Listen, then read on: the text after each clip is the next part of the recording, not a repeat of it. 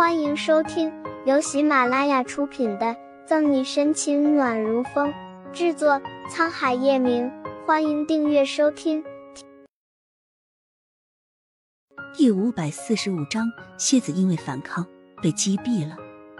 一边想，一边走进房间，果然精美的菜品整整齐齐的摆了一大桌，而叶晨玉也早就坐到了床上，看着回来的沈西，霸道的笑了笑：“你这是干什么？”沈西实在是搞不懂，这叶晨玉今天怎么突然这么反常。吃饭，两个字简洁而有力，让沈西竟然找不到什么理由去反驳他的话。沈西只得乖乖的坐到一边，开始吃饭。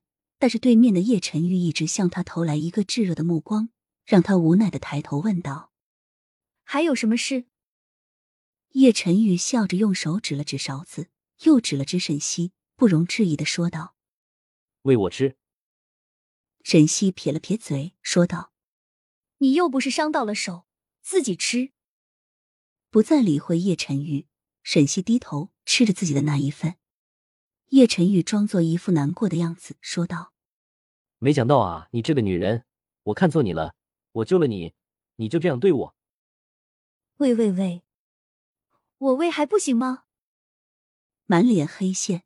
沈西无奈的拿起了勺子，挖了一口蛋包饭，给叶晨玉递过去。低着头的叶晨玉一见面前的勺子，便急忙凑了过去，含住嚼了一口，心满意足。不错，挺好吃的。两人便就这么和谐的吃起了饭。而刚刚买完饭回来的欧润宇看着病房里暧昧的二人，苦涩的感觉在心头蔓延开来。眼前的一幕，竟似银针一般刺痛了他的眼睛。欧润玉看了看手里提着的小米粥，又看了看里面精美的米其林菜色，有些自嘲的笑了笑，转身将饭盒扔到垃圾桶里，失落的离开了。而里面的叶晨宇将这一幕看得清清楚楚，嘴角的笑意愈加浓烈，想和他抢女人，门都没有。好不容易把叶晨宇这个祖宗伺候好，沈西就接到欧润玉的电话，便匆匆回了警局。怎么样了？所有人都抓到了吗？沈西直奔欧润玉办公室，喘着粗气。人是抓到了，不过……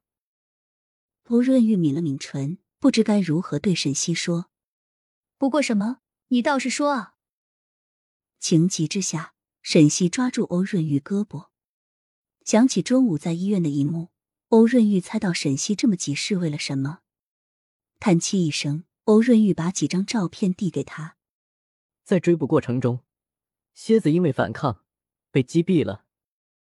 翻着照片，沈西略微失望的垂下手。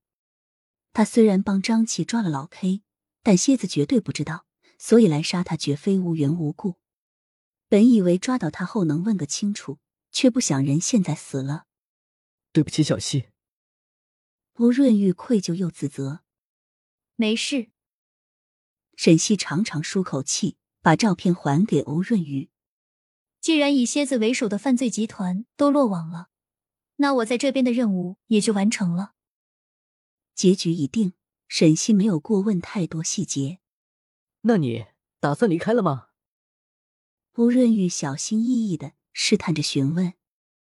可能暂时还走不了。沈西摆摆头。